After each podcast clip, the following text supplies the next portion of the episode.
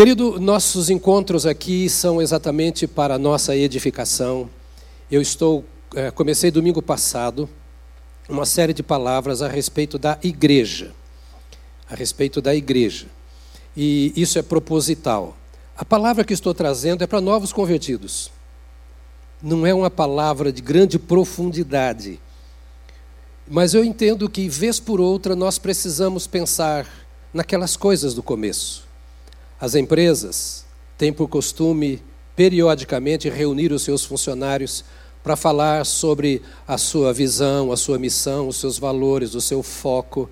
E todo mundo está ali oito horas por dia, pelo menos é o horário normal de trabalhar é, a semana inteira, o mês inteiro, mas é preciso que se chame aquelas pessoas e faça-as relembrar. Essa é a nossa visão, essa é a nossa missão, esses são os nossos valores, esse é o nosso foco. E daí um mês de novo, outra reunião.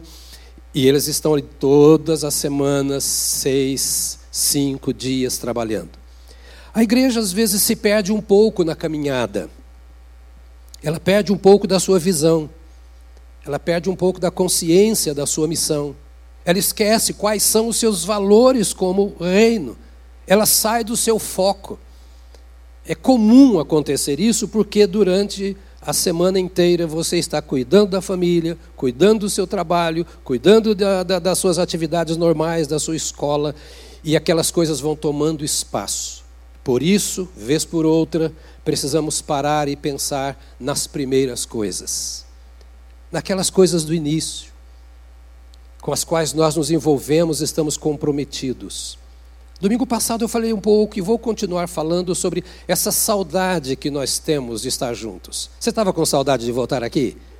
Verdade, né? Eu, eu esperava que você cantasse mais forte hoje, que você pulasse um pouquinho, mas que é porque eu não pulo, você não pula. Você pode fazer o que eu não faço, não é pecado, só não pode pecar, não é? Você pode, pode. E é vontade de nos encontrarmos, vontade de vermos pelo menos os irmãos, vontade de nos abraçarmos e não podemos, de beijar um ao outro, nós não podemos, não, não pegamos na mão, mas nós estamos aqui. Essa saudade do templo é algo saudável. Mas não pode ser algo, disse domingo passado, meramente social, apenas um desejo de estarmos juntos. Tem valores espirituais nisso. Virmos à igreja não é um encontro qualquer, estarmos juntos não é uma reunião comum, não é porque é como nos encontramos com o colega da escola, o colega de trabalho. A igreja tem valores espirituais. A igreja tem propostas divinas. A igreja, na sua essência, é diferente de qualquer outra organização na face da terra. Então, nossa, nossa vontade de estar juntos, ou nossa saudade, a falta que sentimos uns dos outros, não é apenas por causa uns dos outros, o que já seria muita coisa. Mas isso sentimos das nossas relações sociais comuns. O fato de virmos à igreja significa que nós temos alguma coisa que está além deste século presente, que está além das estruturas sociais, seja do trabalho, da escola. Estarmos juntos na igreja tem um valor espiritual. É o fato de estarmos na presença do Senhor nosso Deus. Não é apenas para nos encontrarmos e matarmos a saudade uns dos outros. Precisamos carregar em nós a convicção, a certeza de que nós somos, vou repetir o que disse domingo passado, a manifestação visível do reino dos céus ou de Deus na terra. Põe a mão no seu peito, por favor. De novo, vou, já que somos não tanta gente assim, vou usar o critério usado quando eu tinha uma igreja de dois membros. Né?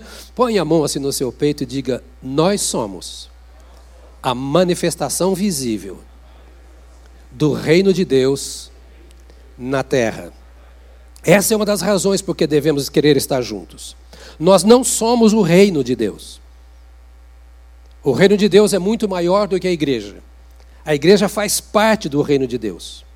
Mas a igreja, como parte do reino de Deus, é aquela que tem possibilidades hoje, está autorizada hoje a falar desse reino de Deus, a viver como se vivem os súditos do reino de Deus, a fazer as obras que são apropriadas do reino de Deus.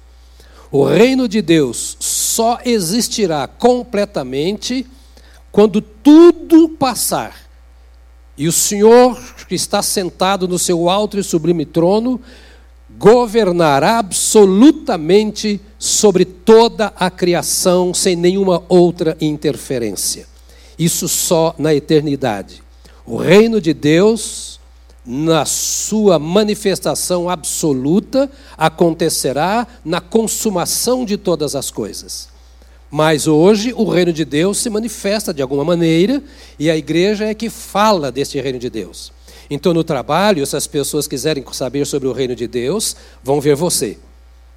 As pessoas que querem saber como se conversa, como se fala no reino de Deus, a linguagem do reino de Deus, vão ouvir você falando. Como se opera, como se trabalha, como se estuda, como se governa uma família sob o governo de Deus, vão olhar para a igreja. E elas verão que a igreja vive esta visão do reino de Deus, essa missão do reino de Deus na terra, os valores do reino de Deus, que o foco da igreja está no rei e no seu reino. Põe a mão aqui e diga para você: Deus é o meu rei. Eu sou do reino de Deus. Por isso que você sofre muitos ataques do império das trevas, que não quer ver o reino de Deus se estendendo na face da terra.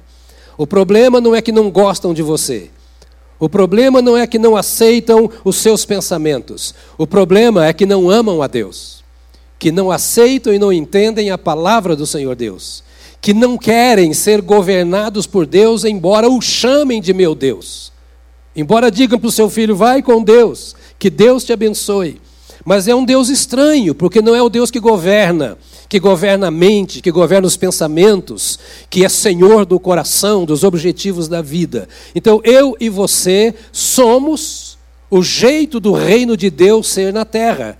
Por isso você compra de forma diferente, você vende de forma diferente, você dialoga de forma diferente, você trata os problemas de forma diferente, você faz tudo do jeito do reino de Deus, porque você está sob a luz do sol da justiça. É Ele que te aquece, é Ele que te ilumina, é Ele que orienta a sua caminhada. Não é o presidente da República, não é o ministro da Educação, não é o ministro das Comunicações, não, é, não são as artes, você é governado pelo Rei dos Reis e Governador dos Governadores e Senhor dos Senhores, o Deus do céu e da terra, que nos salvou por meio do seu Filho Jesus Cristo e transformou-nos em sal e luz, em seus representantes, para vivermos por Ele e para falarmos em nome dele na face da terra. Isso é ser manifestação visível do reino de Deus. Então, nesta semana, quando você estiver andando, você vai dizer: Eu estive lá no templo, no encontro com um punhado de representantes do reino de Deus. Eu estava na minha casa ouvindo a mensagem que foi dirigida aos representantes, aos embaixadores do reino de Deus na terra. Então, o fato de estarmos juntos é para nos fortalecermos, para alimentarmos uns aos outros, para equiparmos uns aos outros, para motivarmos uns aos outros a dizer: saindo daqui agora, nós vamos começar tudo de novo. Se nós erramos, nós vamos acertar. Se nós acertamos, nós vamos nos aperfeiçoar, porque nós vamos viver esta semana como homens de Deus e mulheres de Deus, como profetas e profetisas, como os embaixadores e embaixatrizes. Nós vamos viver esta semana em casa, no trabalho, na escola, representando o Deus que nos amou e que nos salvou em todas as coisas que nós fazemos. Que tal você pensar assim? Amém, querido? Aleluia. Espero que lá em casa, aquele irmão que está de calção, sem camisa, tomando cafezinho, comendo biscoito, diga amém também. Né? E que ele queira estar aqui para dizer amém com você e comigo, dizendo: Eu sou esta representação, essa manifestação viva no que me concerne do reino de Deus na face da terra. Então nós nos reunimos hoje aqui de manhã para isso, para nos renovarmos essa comunhão para nos relembrarmos desses fatos. Nós somos a empresa de Deus agora. E o Espírito de Deus, pela Sua palavra, está dizendo assim: quero lembrar a você que nesta semana você tem uma tarefa especial. Eu trouxe você aqui hoje, ou estou permitindo que você ouça essa palavra, para você ser revigorado, para você ser relembrado, para você ser motivado e se comprometer em ser aquilo para o que você foi contratado, alistado convocado pelo rei. Ele te convocou para isso, te alistou para isso e te colocou na jornada da vida para isso, e você só tem oportunidade de viver isso aqui, enquanto está vivo na terra. Depois é outra etapa. E você não pode deixar passar essa oportunidade. Você não pode deixar de representar a Deus agora aqui. E você veio aqui hoje para ser fortalecido, lembrado disso tudo. Por causa dessa nossa responsabilidade, como igreja, de manifestar o reino de Deus na terra, nós recebemos de Deus autoridade espiritual. Nós não recebemos apenas tarefa, responsabilidade, ministério. Não. Nós recebemos isso, mas não conseguiremos viver desta forma, fazer o que é o nosso dever fazer, se nós não formos autorizados por quem tem poder e autoridade para nos autorizar. Eu não posso ser um guarda de trânsito. Eu não posso ser um policial, porque eu não estou autorizado a isso. Eu não tenho formação para isso. Eu não tenho farda para isso. Eu não tenho sobre mim um comando que me dá cobertura e que me autoriza a fazer um trabalho policial. Então eu não posso fazer. Se eu me apresentar como policial, estou transgredindo e vou pagar por isso. Aquele que se apresenta como representante de Deus e não tem relacionamento com Deus, está correndo sério risco. Lembra dos filhos de Seva, o sacerdote, que foram expulsar o demônio de um homem e o demônio disse para ele: Vem cá, que história é essa? Eu conheço Paulo e Jesus Cristo eu sei quem é, mas vocês quem são? E a Bíblia diz que aqueles demônios pegaram aqueles rapazes e deram uma boa surra neles, e eles saíram bem machucados e rasgados. Não podemos nos arriscar a dizer que somos representantes do reino de Deus, se nós não entendemos a autoridade que nós temos como representantes desse reino. Porque você fala em nome do rei. A autoridade é do rei. E eu só terei autoridade se estou debaixo da autoridade, debaixo do governo, debaixo da instrução do rei. Porque é que muitos crentes oram e se sentem frios na oração. Porque muita gente ora e não vê a resposta da oração. Porque muita gente é crente e não ora, só lembra de orar na hora do sufoco ou na reunião de oração da igreja, é porque não está se valendo da autoridade que tem. E eu queria que você entendesse como igreja hoje que você tem autoridade. E eu vou pedir a você outra vez, levante a sua mão, por favor, assim, e diga: Eu tenho autoridade. Em nome de Jesus. Aleluia. Aleluia! E se você tem autoridade e você não usa, você está em falta. É muito complicado. Vou figurar aqui um militar fardado, com arma na mão, vendo alguém sendo assaltado e ele não faz nada. É muito complicado um crente coberto pelo sangue do Cordeiro, com a arma, o poder do Espírito Santo em sua vida, a palavra de Deus em suas mãos. E vê o inimigo invadindo a sua vida, os seus negócios, a sua família, e ele não usa essa autoridade que tem.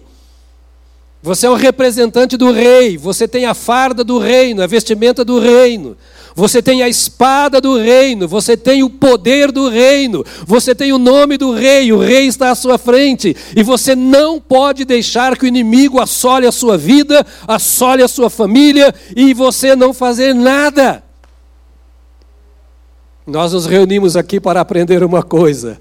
Somos filhos do reino, representantes do rei, súditos deste rei bendito, e nós temos a autoridade no reino de Deus. Você não é um fracote, você não é um moloide, você não é um perdedor, você não é, me permita a expressão entre aspas, um Zé Ninguém. Você é filho do Rei dos Reis e do Senhor dos Senhores. Você é o representante daquele que estendeu a sua vida no Calvário por você, que derramou o sangue em seu lugar, para que você possa ter vida e vida em abundância. Você é servo do Senhor Jesus Cristo que diz: Eu vos dou poder e autoridade. Você não pode perder o privilégio que você só tem nesta vida de viver intensamente o poder do reino de Deus. Essa é uma das saudades que nós devemos ter, uma das razões de termos saudade de nos encontrarmos, sermos lembrados de que nós somos alistados por Deus para vivermos o seu reino e fazermos a sua obra na face da terra. É, o seu aleluia podia ser maior, meu querido irmão, minha querida irmã. Olhe para dentro de você mesmo e diga assim: deixa de ser mole. deixa de ser mole, Jonas. Deixa de. Não vou falar o nome de outro, não, para não comprometer você aqui. É, é, é, é lindo pensarmos nisso. E por que é que você tem autoridade? O que é que faz com que você tenha autoridade? Baseado em que você tem autoridade? Só porque você está na igreja Batista do Povo, numa outra igreja qualquer? Só porque o pastor falou que você tem autoridade? Ou porque você acha que tem? Eu quero que você guarde isso que eu vou dizer agora. Escuta, isso é para classe de escola bíblica dominical para novo convertido. Eu tenho consciência de que eu estou falando aqui o beabá do Evangelho.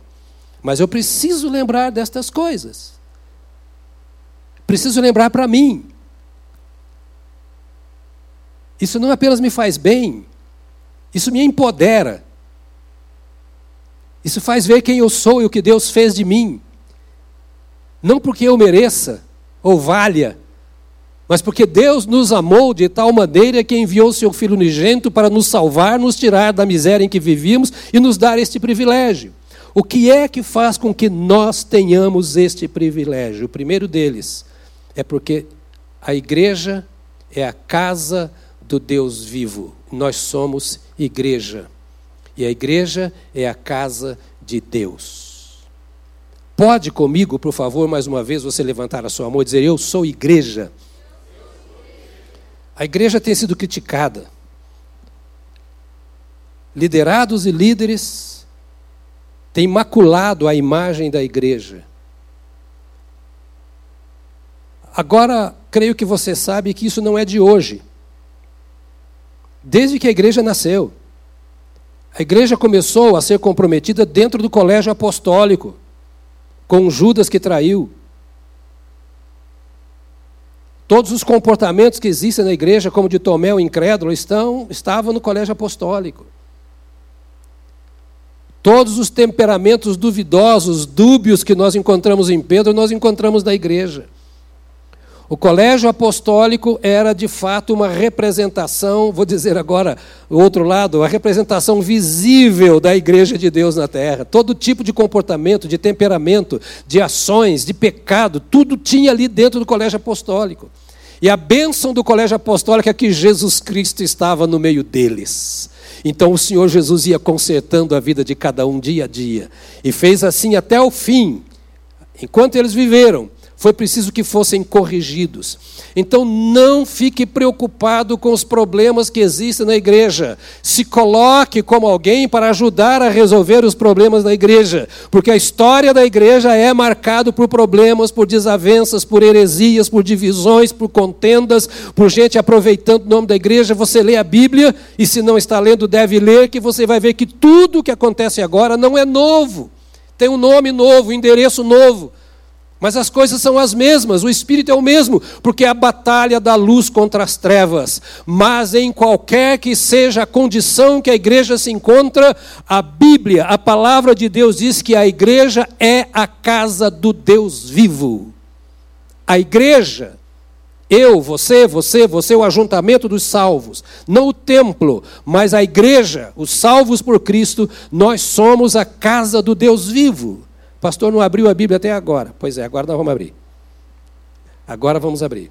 Tudo o que eu te disse está na Bíblia, mas o que eu acabei de dizer está em 1 Timóteo, capítulo 3, verso 15, e diz assim: Se eu demorar, você saberá como se deve proceder na casa de Deus, que é a igreja do Deus vivo, coluna e fundamento da verdade. Paulo está escrevendo ao seu discípulo Timóteo, dizendo a ele assim: Timóteo, eu quero que você sabe ou saiba como agir na casa do Deus vivo. E a casa do Deus vivo é a igreja. A verdade do Deus vivo está na igreja, coluna e baluarte da verdade. Olha para mim. A igreja, só a igreja, tem a verdade de Deus na face da terra. Pastor, eu, qual igreja você está falando? De qual igreja? De nós. Não estou falando da Batista, nem da Assembleia, nem da Presbiteriana. Eu estou falando do corpo de Cristo. E você, como salvo, é parte do corpo de Cristo. Você que está aqui, você que está nos ouvindo pelas mídias. Ou isto aqui é verdade, ou a Bíblia não é a palavra de Deus. E se a Bíblia é a palavra de Deus, a Bíblia está dizendo que a igreja é coluna e baluarte da verdade, porque ela é a casa do Deus vivo. Ou seja, o Deus vivo habita na igreja e Deus é a verdade. Se existe dentro da igreja alguém que não anda na verdade, é exatamente aquele que a Bíblia diz que está andando em pecado. Mas isso não desfaz, isso não anula a verdade de que há uma igreja verdadeira. Dentro dela há pessoas que não são verdadeiros crentes. Mas a igreja composta de verdadeiros crentes e só de crentes de verdade, e não me importa aqui se fortes ou fracos, se estão trabalhando ou não, se estão cumprindo o seu dever ou não, mas se são salvos, a Bíblia diz que esta é a defensora, esta é a manifestação da verdade de Deus, e Deus habita no meio da igreja, e a igreja é o oikos, a casa do Deus vivo. Diga para você mesmo: Deus está aqui. E por que Deus está aqui? Porque Deus está na sua casa. Onde a igreja estiver, Deus está. Onde a igreja estiver, Deus está. Onde se reunirem dois ou três em meu nome, é a igreja. Eu estou ali em nome deles. Está em meu nome? Eu estou ali no meio deles. 1 Coríntios 3, 9 diz: Porque nós somos cooperadores de Deus. Paulo está falando dos apóstolos. Nós, apóstolos, somos cooperadores de Deus. E vocês, igreja, são lavouras de Deus e edifício de Deus. A palavra edifício no grego é oikodome, que quer dizer aquilo que foi construído. Lá eles vós sois casa, que é oikos, que é residência que é morada. Vós sois casas de vocês são morada de Deus. Vocês são o lugar onde Deus reside. O endereço de Deus é a igreja, não é só o céu. Por isso que onde estiverem dois ou três reunidos, o nome dele está ali. Agora aqui, vocês, igreja, são o oikodomé. Daí tem outros, oikodomé, oikodomia, etc., os que estudantes de grego aqui sabem. Então, assim, vocês são aquela casa que foi construída por Deus. A igreja não é a construção de homens. A igreja não é construção de teologia. A igreja não é resultado de denominações. A igreja, e só é igreja se for uma construção feita por Deus. Porque só Deus pode pegar tijolinho por tijolinho e juntar aos demais tijolos para construir a casa onde ele vive. Só Deus convence o homem do pecado, da justiça e do juízo. Só Deus pode pegar pecadores, transformar sua vida e colocá-los juntos como pedras vivas para a edificação da casa onde ele vive. O que me autoriza a falar em nome de Deus é que eu e você somos casa de Deus. Somos edifício de Deus, ou seja, edifício é a palavra no original, quer dizer, que foi construído, que foi edificado, não nasceu pronto, mas está sendo trabalhado por Deus. E a Bíblia diz que Cristo é o alicerce sobre o qual Deus constrói a sua casa. Me ouça, querido irmão, querida irmã, olha bem para mim e deixe o Espírito Santo colocar e transformar isso em convicção na sua vida. Deixe o Espírito Santo colocar isso como convicção na sua vida, para te dar sustentação na vida para te dar garantias na vida, para te dar segurança na vida. Denominação não constrói igreja. Homem não constrói igreja. Deus constrói igreja. E a igreja só existe onde Deus está. E a igreja de Deus é construída tendo com base Jesus Cristo, o Senhor. Sem Jesus não tem igreja. Igreja é de Jesus é a Assembleia do Povo Santo. O relacionamento, a construção da igreja tem como base Jesus Cristo. Pastor, eu já ouvi isso e eu sei. O que significa isso? Significa o seguinte: na construção da igreja, eu sou uma pedra, você é uma pedra, o outro é uma pedra, o outro é uma pedra, outra é outra pedra, cada um de nós uma pedra viva. E essas pedras são colocadas sobre um fundamento. O fundamento é Jesus Cristo. O fundamento não é a minha doutrina, não são os meus costumes. A minha vida cristã não pode ter como base o que eu acho, não é aquilo que eu quero, não é aquilo que eu penso. A minha vida cristã, ela não está baseada, a casa de Deus não é construída naquilo que pastores e missionários dizem. O papel do pastor, o papel do missionário é apenas lembrar a você o seu lugar no corpo e trazer aqueles que não ainda fazem parte do corpo para o corpo e todos entenderem que a sua vida não está construída na minha opinião.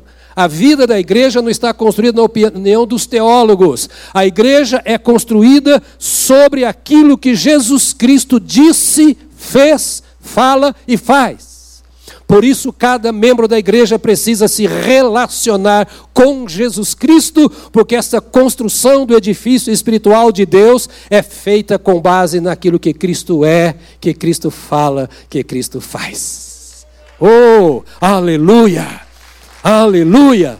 E eu digo isso com alegria, porque isso torna você livre de mim. Eu digo isso com alegria, porque isso torna você livre do seu cônjuge. Isso torna você livre de qualquer pessoa na face da terra, no sentido de que a construção da minha vida, a construção da sua vida, como casa do Deus vivo, é um trabalho de Deus com base no seu Filho Jesus Cristo. Então, o nosso primeiro relacionamento é com a pessoa de Cristo, através de quem Deus fala e Deus age na face da terra. Ele é o Verbo de Deus, ele é a palavra expressa de Deus, ele é a ação de Deus. Jesus Cristo opera aquilo que o Pai determinou que seja operado para que o seu reino seja manifesto na face da terra. Oh, que coisa linda! Então, se você estiver na reunião da igreja, Deus está falando com você. Se por acaso em algum lugar você não puder estar na igreja, o Deus que fala com você aqui fala com você lá. Não dispensa o fato de você ter que estar na igreja, porque na igreja as poucas ou pequenas pedras vão se juntando para manifestar a glória de Deus. Mas se você por acaso não pode estar porque está no hospital, porque está viajando, etc, etc, você pode dizer assim: bom, eu não estou lá, mas eu estou construindo a minha vida na mesma base em que estão construindo aqueles que estão lá. Isso é lindo, querido. Isso é, é, é, é coisa maravilhosa, é simples demais. E ver como Deus é simples. Ele trabalha assim com você, não é? Então eu usei aqui alguns termos que é bom que você entenda. Quando fala casa de Deus ou oikos, que é essa casa habitada, é o lar, é a família. A casa do pastor Jonas tem tantas pessoas. Nós não estamos falando do prédio e do apartamento onde eu moro, porque meus filhos são todos casados e todos moram na sua própria casa. Quando você fala, eu vou à casa do pastor Jonas, você pode estar dizendo, bom, então eu vou lá naquele endereço que ele mora. E às vezes, quando você se refere à casa do pastor Jonas, você está falando da minha família. A casa de Jacó, a casa de Davi, a casa de Moisés, a casa de Judá. Quando Deus está falando da casa, Ele está falando exatamente disso. Das pessoas que fazem parte da família de Deus. Diga para você: Eu sou da família de Deus. Isso te dá autoridade. Lembra? Quando você era pequeno e brigava, você falava: Eu vou contar para meu pai. Né? Eu vou falar para meu pai, você vai ver que meu pai vai. Meu vai ver meu pai. Por quê? Porque eu sou da família do meu pai. A casa de Deus são os descendentes de Deus por meio do seu primogênito Jesus Cristo. Nós falamos do oikos, oikeios é outra palavra usada aqui, que quer dizer parente, relacionado pelo sangue. Esse é o sentido da palavra no grego. É o sentido original da Bíblia, quando fala casa de Deus. Aqueles são parentes de Deus. Aqueles que se relacionam com Deus por meio do sangue. Olha que figura linda. Está percebendo, querido? Fecha sua mão e fala: Sou de Deus mesmo. Sou de Deus. O sangue de Jesus Cristo me purificou. É o sangue de Cristo que me uniu, é o Calvário que me transformou em filho de Deus. Eu sou parente, eu sou filho, filha do Deus vivo. Aleluia! Isso é ser igreja. E o nosso encontro, sabe o que é? Daqui a pouco eu estou indo para a casa da minha filha, de uma das minhas filhas, para comemorar o aniversário da minha esposa, que será amanhã. Nesta semana que passou agora, nós comemoramos dois aniversários. Agosto, setembro, ó, de agosto a dezembro da minha casa é uma festa. Todo dia tem aniversário. Amanhã da minha esposa. Eu vou lá para a casa da minha filha. Todos nós estamos indo para lá. E a família, a minha casa, a minha família vai se reunir. Lá a gente se alimenta, lá a gente canta. A gente até zomba um do outro, faz lá umas gozaçõezinhas. Né? A sua família é mais séria do que a minha. Né? Mas a minha família brinca muito e etc. É, a família de Deus. Que coisa linda. Nós somos a casa de Deus, porque nós somos relacionados pelo sangue. O mesmo sangue que gerou a minha vida para Deus, gerou a sua vida para Deus, o sangue de Jesus Cristo, nosso Salvador. A casa de Deus, a igreja é a casa de Deus. Então, quando há algum problema, você pode dizer assim: Eu vou conversar com o meu pai sobre isso. Você tem livre acesso ao seu pai. Você nem sempre precisa do seu irmão para te ajudar a conversar com seu pai. Você está autorizado como casa de Deus, como parente de Deus, como membro da família de Deus. A palavra oikodomé, que quer dizer também edifício, né? que quer dizer edifício, ela tem aquela ideia de aquilo que está sendo construído. Ela passa também essa ideia. É mais ou menos assim, olha, o, o, o terceiro andar já está pronto, mas ainda falta o quinto, o sexto. Dá para morar até o terceiro andar. A casa ainda está em construção. O que está pronto, está pronto mas ainda há muita coisa para fazer. Então você está aí nesta casa que foi construída e está sendo construída por Deus. Agora é preciso entender que é casa de Deus. A igreja é uma casa que pertence a Deus. Eu não sei como você agiria se alguém invadisse a sua casa se alguém se comportasse mal dentro da sua casa. Se alguém causasse algum dano à sua casa. Mas eu confesso a você que eu tenho profundo temor em pensar quando essas coisas acontecem na casa de Deus. Quando alguém fere a casa de Deus, zomba da casa de Deus, estraga alguma coisa da casa de Deus, faz algum mal à casa de Deus, pensando que está fazendo a este ou aquele, esquecendo que a igreja é a casa do Deus vivo. Ela pertence a Deus. Ele que construiu e está construindo. É uma obra em andamento. Mas não é obra de pastor, nem obra de líder. A minha questão não é com gente em primeiro lugar. A minha questão é com o dono da casa. Você não vai encontrar um membro da minha família falando palavrão. Não vai. Nenhum filho meu fala palavrão. Você não vai achar. Pastor, você está se arriscando. Eu ponho o meu pescoço a prêmio. Porque eles aprenderam na minha casa. E se falar, vai pimenta na boca. Então não vai falar. Porque é a minha casa. Na minha casa mando eu.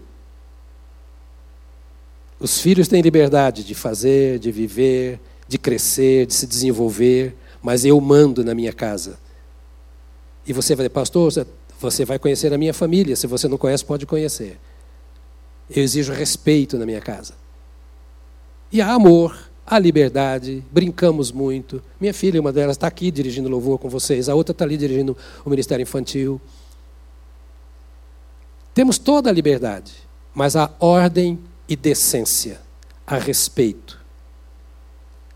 Amados, não mutilemos os elementos que compõem a casa do Senhor. Vamos cuidar bem da casa do Deus vivo. Limpar bem, ou seja, ajudar a santificar, porque às vezes a sujeira vem. Corrigir as trincas. Ver se tem alguma pedra se soltando. Vamos buscar, vamos colocar a argamassa, vamos consolidar. Porque Deus nos confiou a sua casa. Ele é o dono da casa, ele é o senhor da casa. E Ele nos chama para ser a casa dele, para vivermos na casa dele em comunhão com Ele. E Ele é Deus de paz, Ele é Deus de alegria, Ele é Deus de justiça, Ele é Deus de amor, Ele é Deus de reconciliação. Esta casa do Deus vivo é a manifestação viva do reino de Deus na terra. E nós temos autoridade para viver tudo aquilo que a casa do Deus vivo deve viver, porque Ele é o dono. E quando fala que ela é a habitação do Deus vivo, dá para você entender? Ele mora.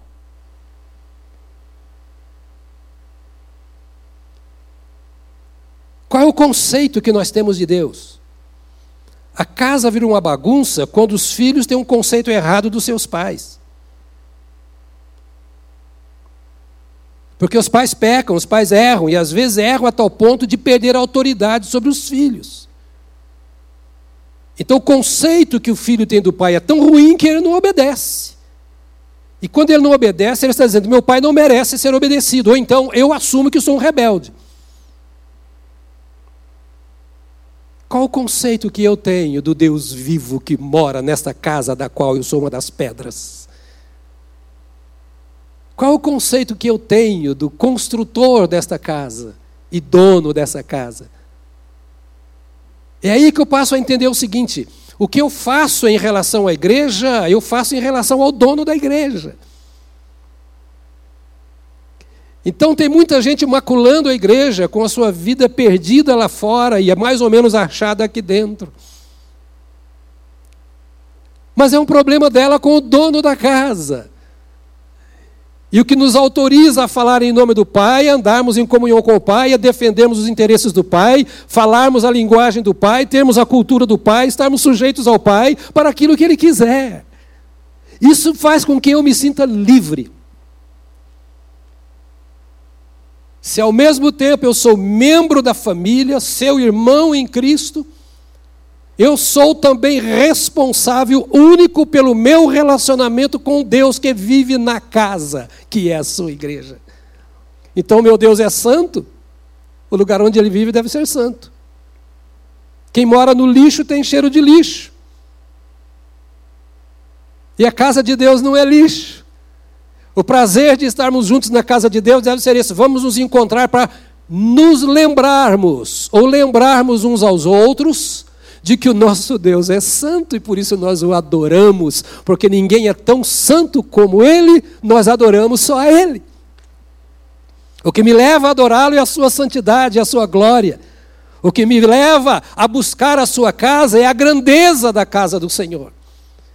O que me permite, no que diz respeito a mim como ser humano, aceder à minha mente a tudo aquilo que a palavra diz, absorver o que a palavra diz e querer viver o que a palavra diz, é porque o dono da casa, que mora na casa, que habita na casa, é o conselheiro, é o Deus forte, é o Pai da eternidade, e vale a pena ouvi-lo. Não é porque alguém me disse, mas é porque ele diz na Sua palavra. Isso me traz alívio, descanso, segurança, paz e responsabilidade. Dizer, isso aqui não é uma questão da igreja, isso aqui é uma questão de Deus. E a igreja pensa, fala e faz assim, porque Deus é assim, fala assim, faz assim. E tudo aquilo que Deus é, tudo aquilo que Deus fala, tudo aquilo que Deus faz, eu posso fazer, na medida em que eu vou tendo revelação, conhecimento, autoridade e poder para fazer, porque eu sou a casa do Deus vivo. Então, a igreja, e olha, eu vou parar já já e estou apenas no primeiro item do tópico que eu estou querendo falar para vocês. Porque a igreja é coisa tão linda, além de eterna, tão grandiosa que nós podemos passar um ano falando só sobre a igreja aqui. E na época de nós falarmos sobre a igreja, porque nós temos passado por muitas pressões, porque igrejas têm feito tantas coisas erradas. E não vou dizer para você aqui que aqui é o céu. Não é isso. Não é que não haja erro na igreja, porque a igreja é composta de pessoas que pecam. O que acontece é que quando há erro, ele precisa ser corrigido acertado. E erro, quando nós falamos, estamos falando de erro à luz da palavra. Não é porque a igreja não é assim, porque eu acho que deve. Não, não é o que eu acho. O dono da igreja é que acha. Não é o que eu penso. É o que o dono da igreja diz. Não é o que eu gostaria. É o que ele ordena. Então, o nosso parâmetro é a lei do dono da casa. É a ordem do dono da casa. É a palavra do pai de família. A igreja do Deus vivo. Então, a reunião da igreja, como esta aqui agora, ela é um momento em que esses filhos do Deus vivo, como assembleia, se encontram para ouvir o conselho de Deus à sua família e para adorar a esse Criador, Senhor e cabeça da igreja. O desejo profundo de vir à igreja deve ser esse. É claro que eu vou encontrar com os meus irmãos.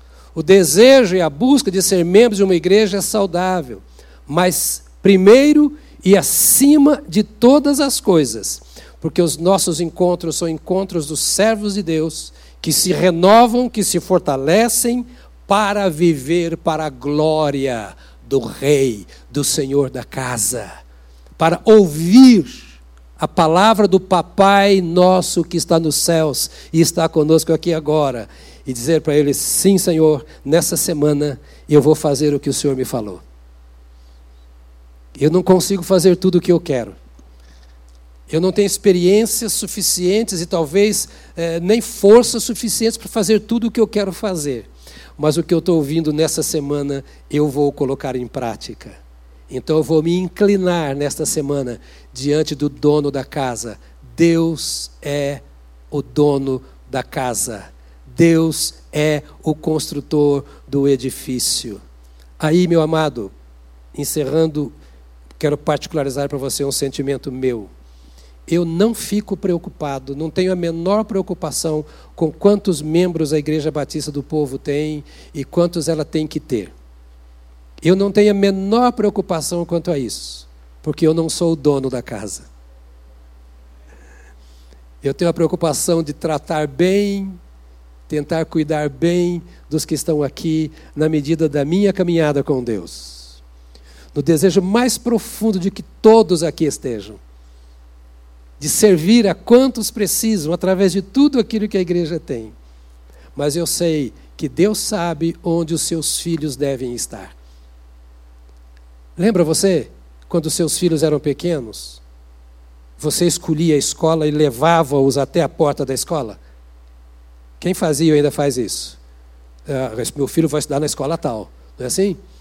É, meu filho, eu, eu, eu vou levar, a mamãe vai levar. Mas depois chega um tempo que o seu filho escolhe. Todos os meus filhos tiveram o direito de escolher quando prestaram vestibular. Minha filha, Aline, que está cantando aqui, ela tinha 12 anos quando me disse assim: Eu quero ser advogada. Eu disse: O que sabe uma menina de 12 anos para dizer que quer ser advogada? Quando ela estava no último ano do ensino médio, eu comecei a levá-la para alguns advogados das várias áreas do direito para ela conversar. Eu marcava com o irmão, dizia, irmão, e ela ia conversar. Depois eu voltei e perguntei, você quer ser advogada? Mesmo. Ela prestou seu vestibular e é uma advogada e tem escritório aqui, e o marido também é advogado, tem aqui em Belo Horizonte. Escolheu quando? Quando ela podia escolher. A igreja é assim. A gente vai dando o conselho e você vai aceitando ou não o conselho. O meu desejo é que na manhã de hoje, ou no momento em que você ouvir esta mensagem, você aceite o conselho de Deus. Por quê? Porque é Ele o Salvador da sua vida. Porque é Ele o dono da sua vida. É a Ele que você tem que entregar a sua vida. A sua vida a serviço da igreja só tem valor quando você está a serviço do dono da igreja, não dos ministérios da igreja, não dos pastores da igreja, não do programa da igreja. Embora queiramos que você faça um punhado de coisas, se eu pudesse, eu teria você o dia inteiro sem eu pagar trabalhando aqui. Mas Deus sabe, e nós vamos falar sobre isso depois. Hoje o que eu quero despertar em você é uma coisa: Deus é o construtor da casa. Ele a constrói a partir de Jesus Cristo, que é o fundamento, que é o alicerce, coluna e baluarte da igreja, que é a coluna e baluarte da verdade. Você precisa se relacionar com Deus, dono da casa, porque você é filho do Deus, dono da casa. E você é também a casa onde Deus habita. Veremos isso logo. Você é a habitação do Deus Altíssimo. O Deus que vive no céu vive na sua vida. E Ele quer governar a sua vida do jeito que Ele governa o céu. E Jesus nos ensinou a orar pedindo que aconteça isso, quando seja feita a tua vontade, assim na terra, a partir da minha vida, como ela é feita no céu. Deus te trouxe a Jesus Cristo pelo Espírito Santo, para que você entrasse para essa família e fizesse parte desta casa onde ele é o governador absoluto, dono. E ele chama você nesta hora para um conserto, um acerto, uma renovação de compromisso com ele, dizendo: Senhor, eu faço parte dessa tua empresa, dessa tua obra, desse teu reino porque tu me encontraste onde eu estava. Porque ninguém entra nesse reino por vontade própria. Jesus disse: Todo aquele que o Pai me dá, vem a mim. Antes de orarmos, pare para pensar nisso. Todo aquele que o Pai me dá, vem a mim. Deus te viu. Eu não sei o que ele viu em você, mas eu sei que ele te viu. E a única coisa que eu sei é que ele viu que você estava indo para o inferno por causa do seu pecado. E ele foi lá onde você estava. Te pegou pela mão, pelo Espírito Santo, que é a mão de Deus que opera, e te trouxe até o Calvário, onde o sangue estava sendo derramado. Deus fez isso por você. Deus amou o mundo, não foi o mundo que amou a Deus. Deus amou o homem, não foi o homem que amou a Deus. Nós nos rebelamos. Mas Deus te amou, te pegou pela mão e trouxe pelo Espírito Santo que te convenceu a sair do lugar espiritual, lugar moral em que você se encontrava. O Espírito Santo te convenceu e te levou até a cruz. E aos pés da cruz você confessou a Jesus como seu Salvador e o sangue do Cordeiro te purificou de todo pecado, diz a Bíblia. Você não é um lixo. Você é pedra viva, transformada pelo poder de Deus. Você não é um problema. Você é a solução de Deus para o mundo. Para que o mundo veja em você sal da terra e luz, a luz de Deus brilhando. E essas coisas você não pôde e não pode fazer por si. Foi Deus quem fez. E se Deus não fez, Ele quer fazer. É possível que você que está me acompanhando pela mídia esteja agora perguntando: e como é que acontece isso comigo? É ouvindo a voz de Deus que enviou Jesus Cristo, o seu Cordeiro, para perdoar os nossos pecados.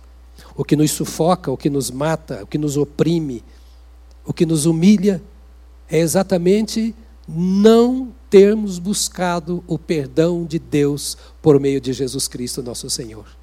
Mas quando nós vamos a Jesus e nos inclinamos diante dele, então o sangue do Cordeiro nos purifica. E eu quero, ao orar com a igreja, convidar você também que nos assiste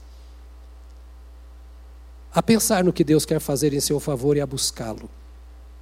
Depois que orarmos, Vai aparecer na tela os nossos contatos para você que quer saber mais sobre Jesus e quer entregar a Ele a sua vida, para que você possa servi-lo e tê-lo como habitante, como dono deste corpo que é o tabernáculo onde o Senhor vive, a casa do Deus vivo. Eu quero convidar você, meu irmão, minha irmã, a se colocar de pé, porque nós vamos orar agora. Eu estou muito feliz pelo seu retorno. Você está feliz em retornar? Graças a Deus, graças a Deus. É, pode dar um, o rua do Robério, mas pode dar. o pastor Robério que gosta do uhul, é? Não faz muito o meu jeitão de velho, né? É, mas você pode, você não é velho como eu, então você pode ter o ruhu do pastor Robério, o haha do pastor não sei o quê, não tem problema nenhum, né? Mas eu queria orar com você. Aliás, me pediram para não ir aqui para frente, eu sempre esqueço disso caso sério, tem que andar na luz para ser visto. Né? Eu queria orar com você. Agora. Você está feliz pelo que Deus fez da sua vida, não está? Você se lembrou um pouquinho de quem você é? Lembrou? Se o inimigo está falando algo diferente disso, você já sabe de onde está vindo.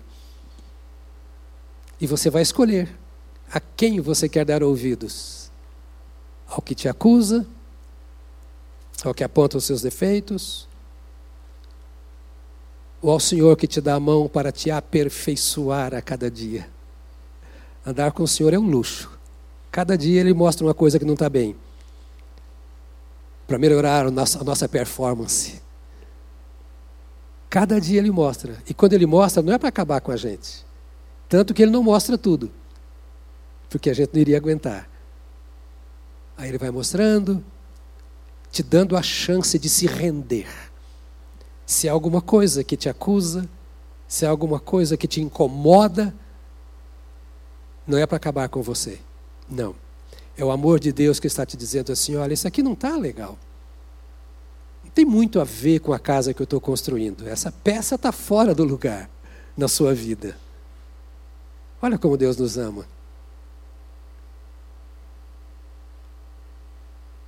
E ele não está fazendo reforma, ele está construindo a sua vida. Ele nunca vai te reformar. Ele sempre vai te construir. Não se acomode nas suas falhas. Não se acomode em pecados. Não insulte o Deus vivo que habita neste tabernáculo que é o seu corpo. Essa palavra simples da manhã de hoje é apenas para dizer assim: nós não precisamos viver uma vida cristã complicada. E nós, pod nós podemos acertar nas bases. No começo, nas coisas mais simples. Talvez você esteja pensando, eu quero ser um profeta, eu quero pregar o evangelho. Tudo isso pode e deve acontecer. Mas esqueça, isso é consequência do que Deus vai fazendo em sua vida. Deixa Deus ir fazendo as coisas primeiras. De novo, conversa para novo convertido. Mas a gente precisa delas, não precisa? A gente precisa lembrar dessas coisinhas simples. Fecha os seus olhos te engrandecemos, Pai. Nesta hora nós te engrandecemos. Nós te louvamos pelo privilégio tão alto e sublime que temos de estarmos integrados ao teu reino, de sermos súditos do Senhor. Nós te louvamos, ó bendito Deus porque a nós, não merecedores, o Senhor alcançou com tua poderosa mão e nos abraçou, nos colocou nos teus braços e tem conduzido a nossa vida. Ó Senhor, te louvamos porque tu és o dono, o cabeça, o rei das nossas vidas e da tua igreja. Te louvamos porque estás construindo a nossa vida dia a dia estás trabalhando. E os nossos encontros aqui, nós queremos que seja isso, não queremos perder tempo. E obrigado nesta manhã, porque tu falaste e sabemos que tu estás agora trabalhando o nosso ser para vivermos para o louvor da tua glória. Estenda as tuas mãos sobre o teu povo, aqui ou onde estiver uma ovelha do Senhor. Traz-nos a lembrança estas verdades e tantas outras que nos tornam inteiramente dependentes de Ti. Atrai o nosso coração ao Senhor. Ó oh, construtor divino, atrai a nossa vida ao Senhor. Nós te rogamos, ó Deus, em nome de Jesus, continue esse trabalho de conquista. Faça-nos perceber a tua paixão, o teu amor por nós sensibiliza as nossas almas no poder do Teu Espírito Santo, para que tenhamos por Ti o que tens por nós. Ajuda-nos a crescer nisso, não para sermos autoridade primeiro, mas para que Tu sejas a autoridade em nossa vida, o comandante do nosso ser. Liberta-nos dia a dia deste mundo, liberta-nos dia a dia das pressões, liberta-nos, ó Deus, dia a dia de nós mesmos e cresça em nós, como diz a Tua palavra, João Ó Senhor, que tu cresças e nós diminuamos em nós mesmos e através de nós, onde quer que nós estejamos. Obrigado pela comunhão desta hora, pela vida dos nossos irmãos que aqui estão e daqueles que nos assistem. E obrigado pela certeza que temos de que tu continuas e continuarás a edificar a nossa vida como casa espiritual na qual o Senhor habita opera, age para o louvor e somente para o louvor da tua glória. Que nesta semana o Senhor cresça em nós. Que nesta semana a tua palavra seja vivificada em nossa vida. Que todo desânimo seja desfeito toda frieza espiritual seja anulada pela ação do teu Espírito Santo, toda indiferença para o ajuntamento das pedras vivas, para a comunhão do corpo, tudo aquilo que pressiona filhos do Senhor a estarem distantes da reunião da tua igreja, que isso seja desfeito e que a saudade, o desejo de estarmos juntos e sermos fortalecidos na fé, da comunhão espiritual, nos leve a posicionamentos cada vez mais seguros, mais comprometidos com o Senhor e com a tua igreja, que é o edifício que estás construindo para a tua glória, para o teu louvor, para a tua honra, em nome de Jesus Cristo. Amém, amém, amém.